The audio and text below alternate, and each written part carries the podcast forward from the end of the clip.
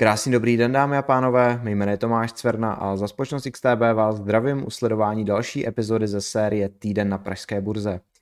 Na úvod tady máme disclaimer, který říká, že investování je rizikové a vše, co uslyšíte v dnešním videu, tak není investičním doporučením. Dnes nás čeká pohled na index cen průmyslových výrobců, podíváme se na to, co se dělo na akcích Česu a v závěru přidáme výhled na příští týden.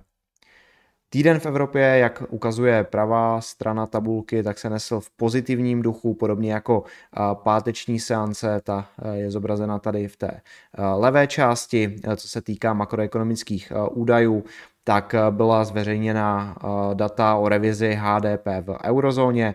Zde bylo potvrzeno, že HDP meziročně vzrostlo 1,3% a mezikvartálně o jednu desetinu procenta, s tím, že v Německu byl zveřejněn eh, ZEF Index, tedy index měřící sentiment eh, analytiků a institucionálních investorů eh, za květen. Index vykázal pokles na minus 10,7 bodů, zatímco dubnové zveřejnění předpok- dubnové zveřejnění činilo 4,1 bodu a předpoklad na květen činil minus 5,3 bodu, tedy nesplnění.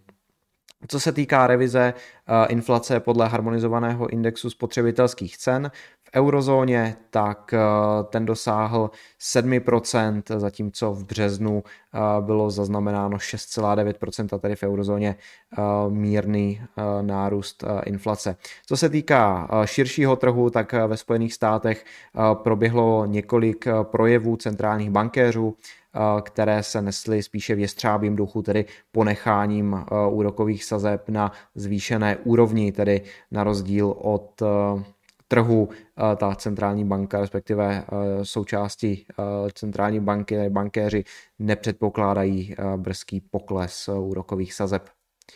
Není již ta zmíněná makroudálost uplynulého týdne, tedy zveřejnění dubnového PPI, to pokleslo meziročně na 6,4%, co se týká indexu mezi zemědělskými výrobci, tak tam došlo k nárůstu o jednu desetinu procenta na meziroční bázi, zatímco v březnu tento index vzrostl o 11,6%, tedy poměrně vysoká srovnávací základna, která byla způsobená v loňském roce vypuknutím války na Ukrajině s tím, že co se týká meziměsíčních dat, tak v dubnu zemědělská, země, ceny zemědělských výrobců poklesly o 3,3%. Co se týká té složky uh, průmyslových výrobců, tedy uh, ten nárůst 6,4% meziročně, tak tam se na nárůstu podílely ve velké míře ceny elektřiny, plynu, klimatizovaného vzduchu o nějakých 16,5% na meziroční bázi. Velmi pozitivně narůst zapůsobily i ceny Eh, hnědého uhlí eh, lignitu. Tam byl nárůst téměř 79%. Eh, Nyníž výhled na výkonnost pražského indexu v uplynulém týdnu, ten uzavřel páteční sánci na 13 z těch 15 bodech s tím, že ten pokles, který vidíme před sebou, tak táhl zejména Čes. To již eh, máme před sebou tady na tomto snímku. Čes odepsal necelých 16%, což eh, pomohlo k poklesu pražského indexu o více než 4%.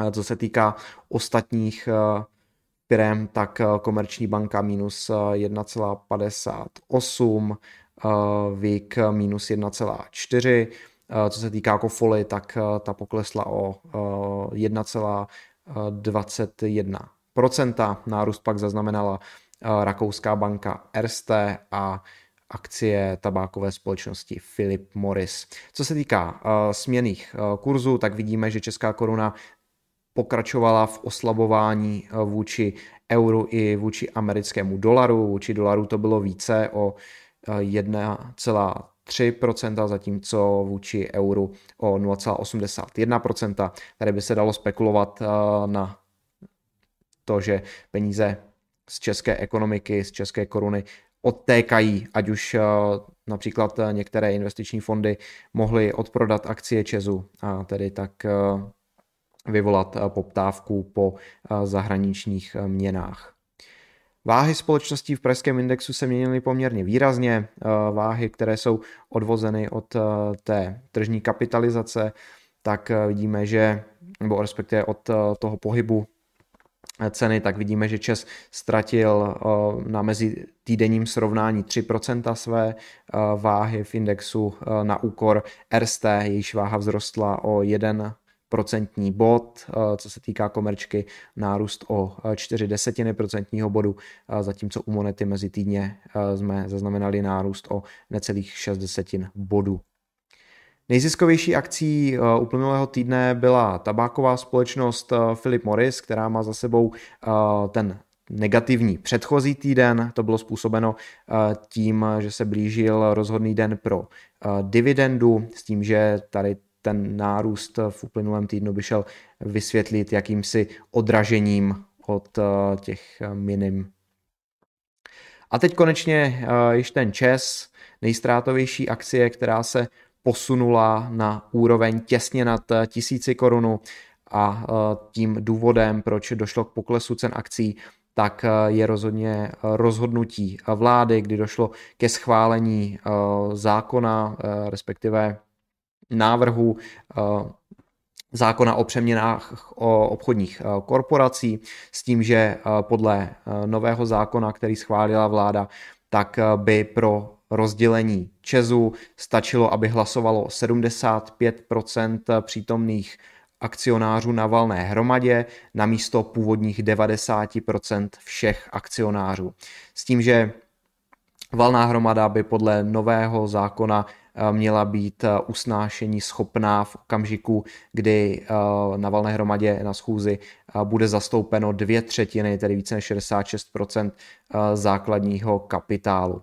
Eh, tím, eh, co vyplynulo na povrch, tak bychom teoreticky mohli eh, zvažovat větší pravděpodobnost pro takzvaný squeeze out, chcete-li vytěsnění minoritních akcionářů. Tedy vidíme, že vláda má nadále chuť Čes získat za každou cenu s tím, že zákon, který schválila, tak bude muset projít ještě poslaneckou sněmovnou a následně senátem, eh, nakonec jej bude muset eh, podepsat prezident, tedy podobně jako je tomu eh, s navrženým daňovým balíčkem. Tady vidíme ještě výhled na akcie, co se týká pozitivního výhledu, tak ten přichází z komerční banky, tedy cílová cena 1393 korun, zatímco ostatní analytici, kteří přispěli výhledem, pro, eh, v tomto týdnu, tak eh, jsou o něco konzervativnější, počítají s tím eh, opačným scénářem, a to sice nějakým vytěsněním minoritních akcionářů. Nyníž updaty na komerční bance. Tady vidíme 12-měsíční cílovku nějakých 822 korun, zatímco ta páteční zavírací cena byla 656 korun podle Bloombergu. Eh, výhled eh, na akcie Coltu. Víme, že eh, je tady jeden update s cílovou cenou 652 korun při páteční zavírací ceně nad 590 korunami.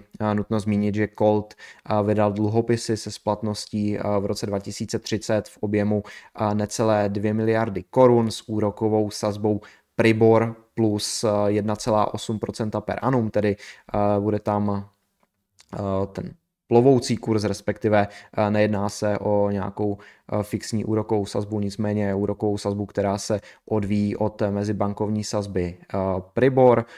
Zájem investorů o tyto dluhopisy byl velký, přičemž v prvotní fázi se uvažovalo o objemu úpisu dluhopisů v hodnotě 1,5 miliardy, nicméně zájem byl tak vysoký, že se tato suma eh, zvýšila takřka o půl miliardu.